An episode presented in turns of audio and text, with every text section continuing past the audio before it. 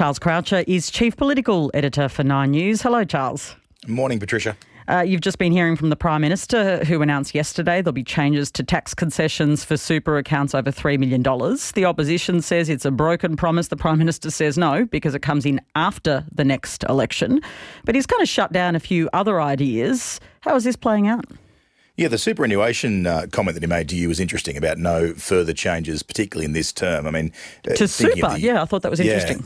Thinking of the the birthday uh, you mentioned yesterday, John Howard called tax reform a great adventure back in 1997. So it's an adventurous birthday for the Prime Minister tomorrow. The big issue here that was identified, I think, uh, most prudently in those Treasury figures that came out yesterday are some of those property related uh, expenses and whether there is an appetite for the government to look at those and, nibble around the edges or make any kind of changes into some of the you know tens of billions of dollars uh, in in deductions and calculations that come out of things like capital gains or negative gearing.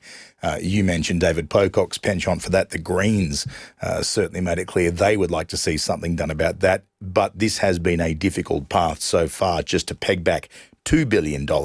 If we're talking about tens and tens of billions of dollars, I think the Prime Minister uh, called the coalition an opportunist opposition. They'd be particularly opportunist if anything like that uh, came on the agenda. But that's kind of the big reform that needs to be done if we see that financial uh, improvements and, and, and fixing.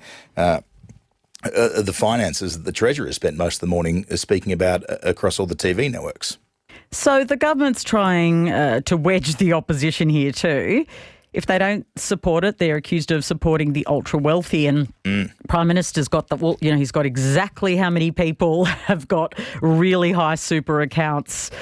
Uh, the Liberal leader Peter Dutton, he was in a cabinet that had even more, uh, bigger crackdown on super concessions that they then, you know, implemented after an election as well. How does he navigate this? Well, I mean, if this is the election issue, then there's 80,000 people that are on the wrong side of it, which means there's 24.2 million people on the other side of it. So it's a pretty good wedge for the government. It's difficult for the opposition. They've proven, again, the Prime Minister's word opportunist, they've proven pretty steadfast that they will go against these policies, particularly uh, hearing from some of the Nationals this morning uh, doing the rounds. They, they spoke out quite much. And it may be an issue of just speaking out purely on the basis of the idea of a broken promise, which ignores, uh, again, to go back to John Howard, the never ever on the GST before the 96 election that then came in after the 98. So there are uh, precedences here of where both sides will fight this battle. I think there are bigger fights to come. And, if this is what an election is fought on in two years' time, then it's been a very quiet two years in politics. But it is one wedge that the government will use. And you can see that, um, I think we mentioned it last week, this idea of the elites versus the streets. It's pretty fertile ground uh, for Labor, particularly if we are talking this elite. And they are so keen to point out those one or two real outliers amongst this group of outliers when it comes to superannuation accounts that not just over 3 million but you know well into the future over 100 million and those kind of things so uh, interesting yesterday as well the lack of indexation on this 3 million figure this is uh, in many ways something that may be kicked down the road because as wages rise as more people pay more into their super accounts at an early age, not just the odd 3%. We're talking, you know, well over 10% now. There are going to be more accounts that get over 3 million. So that 80,000 figure into the future will grow. Uh, it still will be a, a, minute proportion of the population, but it will be a bigger proportion. It will be right a bigger, now. but yes, you minute yeah. compared to what most people have in their super accounts, especially women. Uh, exactly. Yes. So, but does this blueprint, if you like, is this the way that they are cl- clearly looking to proceed now if, if they were ruling things out before the election, needing a mandate after the next election?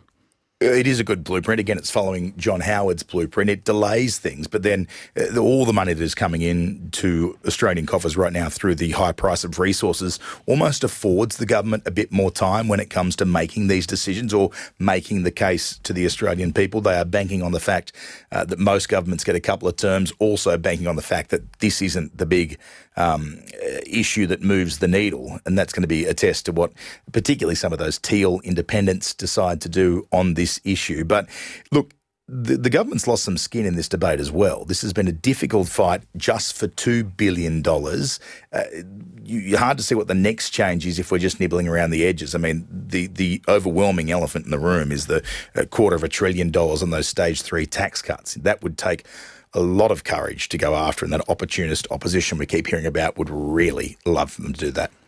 Yeah. Charles, thank you. Anytime. Charles Croucher is Chief Political Editor with Nine News, and you're listening to ABC RN Breakfast. ABC RN helps you understand the world. Find more of our stories on the ABC Listen app.